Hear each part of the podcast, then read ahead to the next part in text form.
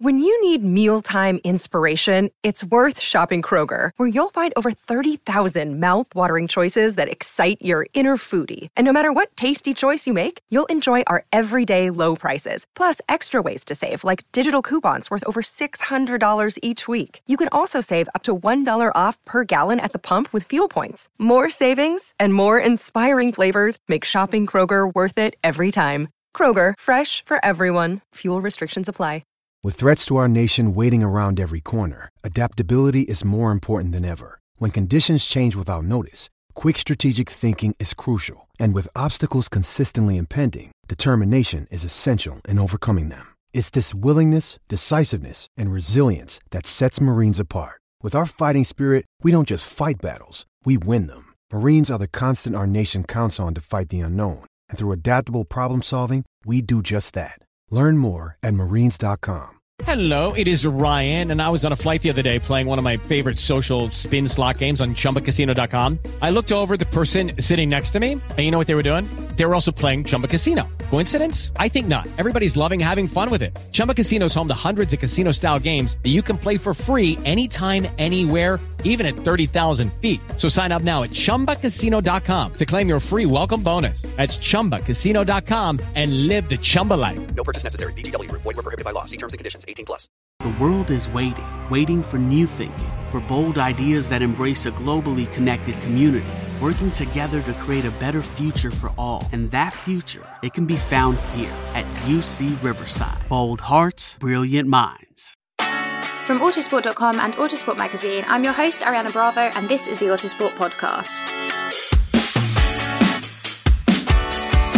Formula One's first visit to Qatar, and today it was Max Verstappen that topped the timesheets in FP1, while Valtteri Bottas was fastest in FP2. In both sessions, Pierre Gasly managed to come home second fastest. We saw the drivers trying to get to grips with the new track, and in the process, many of them taking a little trip over the curbs, which caused uh, some upset for the cars. But joining me today is Motorsport.com's F1 editor, Jonathan Noble. John, how are you doing? Not too bad. Energy levels are definitely a step down from last weekend, and last weekend was a step down from the previous weekend. But we can see the see the light at the end of the tunnel now. So I think we'll, everyone will be looking forward to a bit of a, a weekend after what's been a pretty incredible three weeks, I reckon. Yes, of course, we are coming to the end of our final triple header and the end of the season. And it's it's been a long one, but it has been an exciting one. And as I mentioned in the introduction, we are racing in Qatar this weekend. First time that Formula One cars are taking to the track here. Uh, before we get into the details of how everyone went today in the practice sessions, I want to start by just clarifying what has happened in regards to Mercedes and their um, their request for a right to review for the turn four incident in Brazil between Max Verstappen and Lewis Hamilton, where both cars went wide uh, as Lewis tried to overtake Max. There was no investigation necessary at the time, uh, but of course, since that, we have had updates. And today we had the outcome of the uh, investigation. Can I call it an investigation? What do I call it? Uh, steward, stewards' hearing. I think it's fair to call it Hearing. stewards', he- stewards' Yes. hearing, isn't it? Yeah, investigation sounds uh, a bit more uh, serious than than what it was. But John, can you just talk us through what the outcome of that was, please? So the the it was it's basically called a right right of review, which is basically open to any competitor that if they find um, a piece of evidence that's um, new, relevant, um, and the key thing is significant that wasn't available when a, a decision's made by the FIA at an event, then they can bring that forward within a 14 day window and ask the stewards to potentially look again at the incident. So um, Mercedes obviously unhappy with Max Verstappen, you know, not even being investigated for what happened in Brazil last weekend. So they basically delivered Max's onboard, forward-facing onboard camera and a 360 degree camera footage of the incident, which they believed offered a bit of fresh insight into the incident and that Max, you know, hadn't turned as aggressively as he should have done to get through the corner and instead was, you know, quite a shallow steering angle to, to push Lewis wide. So the stewards met, they met yesterday and deliberated quite late on last night into Qatar. They met again this morning um, and we got a quite lengthy explanation from the stewards. um, which basically have to decide not not if Verstappen did right or did wrong last week. It's to decide if this new evidence gets across the threshold of being what the FIA demands. So they decided that yes, it was new because they didn't have the onboard footage at the time. They confirmed it was relevant because obviously an onboard footage is something they look at for other incidents and have been used in the past. If we look back to uh, Lewis Hamilton in qualifying for the 2020 Austrian Grand Prix, um, it was some 360 onboard camera of Lewis Hamilton's car that was brought by Red Bull to show that Lewis had passed the yellow flag and not a yellow light and had not backed off. Um, but on the significant element, the stewards rejected it. They basically said that they felt um, that both um, Michael Masi, race director, and themselves had got enough information from other video ca- other video angles, which was the helicopter shot, um, which was Lewis Hamilton's onboard shot, um, and the trackside television cameras to judge that the incident was basically they felt was football's kind of an equivalent in football of play on, basically. So they were satisfied that this onboard footage wasn't significant. So basically, they drew a line under the matter. So it doesn't necessarily mean. So we didn't really get an answer as to whether they stand by the stand by the ruling on did Max Verstappen push Lewis Hamilton off the track. So all we got so far is a ruling that this new evidence wasn't good enough to reopen the investigation, which has left the whole of the sport in a bit of confused state now because no one, especially, seems to know what the racing rules are anymore. On the note of investigations and um, the stewards and the FIA, I also wanted to just briefly touch on this talk that we're hearing from Red Bull about their um, question, shall we say, regarding the rear wing on the Mercedes. They've sort of been hinting that a protest could be coming potentially. Can you give us a bit of flesh uh, with regards to what what they are referring to there and what their issue is or potential issue? Yeah, so so Red Bull believe that the, the straight line speed advantage that Lewis Hamilton has had in recent races, but most especially in, in Brazil, where they I think the estimate was 27 kilometres an hour. So they think part of this is being contributed by the, the, the main plane of the rear wing, which is kind of the, second element, flexing down at high speed. Obviously, will, will then reduce drag. Um, so Christian Horner believes that they've got photographic proof of some kind of scuff marks on the inside of the end plate which shows that the element is um, flicking down. Um, it's quite hard to pinpoint actually on video footage um, when the car's moving on the track, but Red Bull are keeping a very close eye on it. They've, they've urged the FIA to look at it. And this was the area where, if you remember, go back to the Brazilian weekend when Max Verstappen got out of his car, you know, he felt his own main plane, pulled it back a bit, and then went across Lewis's car to feel his, just to feel if it was as flexible as, as Red Bull suspect. Um, so this is the area of focus. Um, Red Bull obviously keeping a close eye now on what wing Mercedes use because um, they suspect that this wing design hasn't necessarily been used at all the races, may not be used at um, some tracks because obviously, especially Qatar with a lot of high speed corners, the benefits aren't as great as when you've got a track um, that's either lots of long straights like we have in Jeddah, or is a combination of slow speed corners and long straights like we had in Turkey, for example and Brazil as well is a quite a, you know long kind of combination of low speed and um, long straights. So I mean, Red Bull. I mean, th- this is a fascinatingly intense championship battle now between Mercedes and Red Bull. Um, Andrew Shovlin from Mercedes said there's a lot of mortars being fired across both sides now. So it's a battle being fought on track. It's a battle being fought off track. Um, Mercedes pushed the right of review here. Red Bull says if that wing runs again, they will protest it. Um, and then it'd be down to the FIA to investigate if there has been a rules breach or not. The two teams are really throwing absolutely everything they can at it as we draw to an end of this season.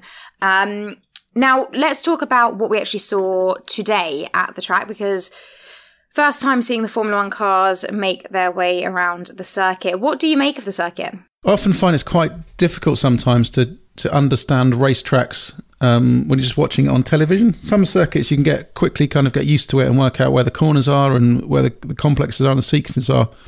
But the difficulty with I find with Qatar is all the all the corners and complexes look remarkably similar. So I haven't really got a kind of feel of the different elements of the track or where things where things are at. So I think it's a venue that the drivers quite like. We heard Daniel Ricciardo today say it was quite fun the first lap. So I think it's going to be quite quite a, a challenge and quite a thrill for single laps in qualifying, but I'm not convinced it's going to be that good for racing because there aren't aren't especially many places for overtaking. Yeah, and we also saw today that one of the challenges that, that some of the drivers were facing were those curbs. Um, I went for a track walk yesterday, and that is something that we picked up on straight away. The curbs are not all of them, it's just a few of them that are very uh, aggressive, and you can see that damage would be done if the drivers do run wide. How much of an issue do you expect that to be over the weekend? Of course, today, you know, they're finding their feet, they're pushing the limits, familiarizing themselves. Uh, do you think that they'll be able to get their heads around that today, and so we won't see it pop up so much in qualifying and come race day, or do you think that it's something that could catch them out for the rest of the weekend?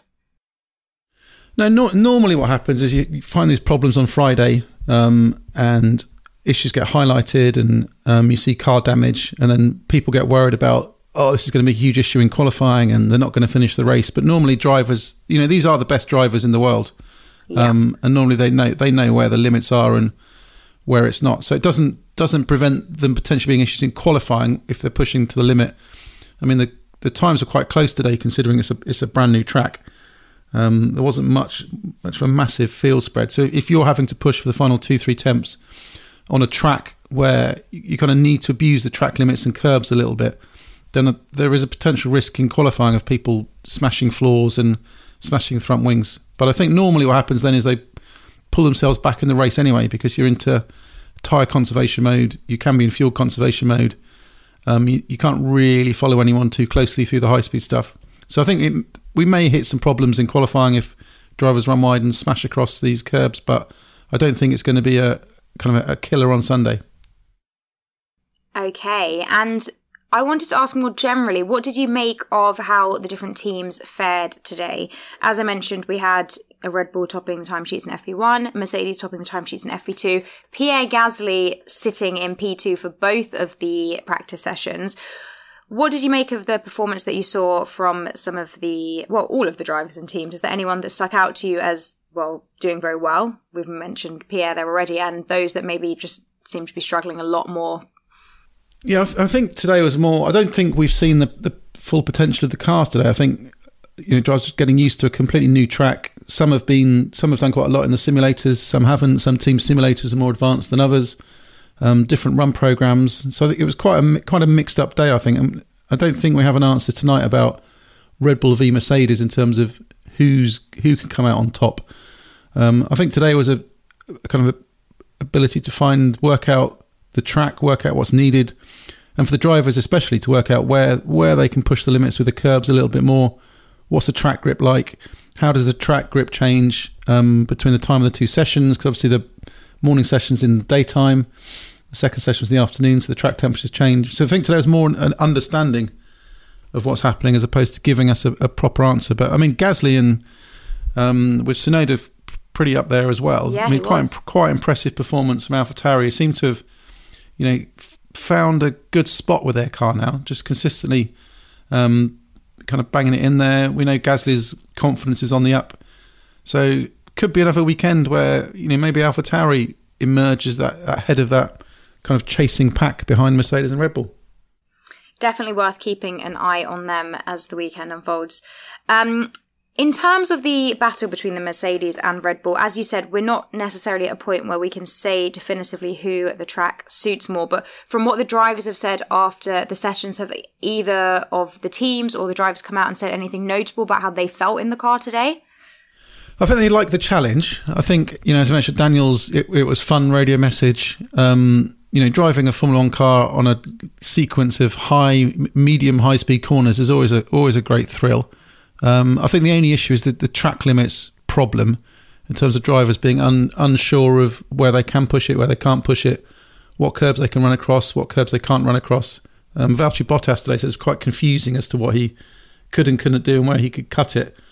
Um, so I think that may become more of a talking point as the, the weekend progresses, just in terms of where can they where can they push the limits? And is Michael Masi going to pull them back and rein them back a bit? Because this morning it was you know a long list of corners where were being policed. Then he sent another document after FP1 um, erasing all that and basically just saying that the track limit will effectively be um, ruled as the the curb on the exit. So if the if a wheel's not touching the curb on the exit, then that would be um, as a breach of track limits. So we'll see if that we'll see what comes out of the drivers' briefing this evening, if there's going to be any change and how that gets approached for the weekend. So I think that'll be how the track limits of police will be critical to drivers understanding where they can push and finding that, that final limit. Now, I am going to put you on the spot, even though I know this is extra unfair in this circumstance because we don't have uh, prior year data. Of course, it's day one of running. We really don't have much to base this off of. But looking ahead to qualifying tomorrow, who are you feeling more confident in? Who do you think may be able to get to grips with it the most and pull it out the bag when it comes to grabbing that pole position? I think it's going to be more a Mercedes track than a Red Bull track. Just have have a little suspicion that that's the way it's going to go. Um, it seems to be a. I mean, the the teams are trying to look after the rear tyres here quite a bit, but that, that's actually punishing the the fronts a lot. And in those circumstances, the Red Bull can sometimes be a bit of a trickier car to handle than the than the Mercedes. So when, when the rears are going off quite a lot, um, and drivers having to focus, kind of manage that in the race, then that shifts things towards the Red Bull. So if if it becomes a track that's dictated by the the fronts going off, if it switches to a two stop, I think potentially that could could favour the the Mercedes. I think Valtteri Bottas as well. Mercedes said today they've never seen him so relaxed. So I think he's found a happy place with the car. Um, I think Mercedes unlocked quite a, quite a sweet setup last weekend. So we're understanding more and more about this this car as we enter this final phase. So I think, yeah, I'll go with Mercedes. What about what about Bottas then for Bot- Okay. Bottas for pole position? Something a bit more bit more um, different than just Lewis. Yeah, okay, we'll take that. We will definitely take that. That is all from us today. Of course, today we are going off of uh, the limited running that we saw today from the practice sessions. Uh, but tomorrow, when we come back, we will have had qualifying. So make sure to join us then so that we can unpack all of the action that we see and really dig into who is looking strong this weekend. John, thank you so much for joining me. Thank you everyone for listening, and we'll be back tomorrow after quali. Well, a huge thanks to today's sponsor for bringing the show to you for free. They are Party Casino, your first choice for sports betting, and of course, Formula One. Who will be the winner next time out? Who's your favourite? Who's the outsider? And who might you want to bet on? You can, of course, bet on this year's Drivers' Championship as it goes down to the wire, but not just Formula One. Check out the sports section of Party Casino for the Premier League, Championship, Bundesliga, or La Liga, or maybe you're all about tennis, horse racing, or MotoGP. Any one of 39 different sports in Party Casino. And hit the slots with the full Party Casino experience with jackpot slots, the best Vegas games, roulette in the live casino, and of course blackjack as well. Partycasino.com has now got a safer gambling section on the homepage, so you can play while staying safe, learn how betting works, and manage the time you spend online. So, when you're ready, let's get the party started with 50 free spins on Starburst. How do you do it? You go to autosport.com slash partycasino. In three easy steps, sign up, make a deposit of 10 quid, and enjoy 50 free spins. That's autosport.com slash partycasino. Open to UK residents over 18 years old. Read full terms and conditions at partycasino.com and please gamble responsibly. Mary redeemed a $50,000 cash prize playing Chumba Casino this year. I was only playing for fun, so winning this was a dream come true. Chumba Casino is America's number one social casino experience. It's serious fun. With over 80 casino style games to choose from, you too could win life changing amounts of cash. Be like Mary. Log on to chumbacasino.com and give them a whirl. That's chumbacasino.com. No purchase necessary, void or prohibited by law. 18 plus. Terms and conditions apply. See website for details. The voice in the preceding commercial was not the actual voice of a winner. Sports Social Podcast Network. Lucky Land Casino asking people what's the weirdest place you've gotten lucky? Lucky? In line at the deli, I guess? Aha, in my dentist's office. More than once, actually. Do I have to say? Yes, you do. In the car before my kids' PTA meeting. Really? Yes. Excuse me, what's the weirdest place you've gotten lucky? I never win and tell. Well, there you have it. You can get lucky anywhere playing at LuckyLandSlots.com. Play for free right now. Are you feeling lucky? No purchase necessary. Void where prohibited by law. 18 plus. Terms and conditions apply. See website for details.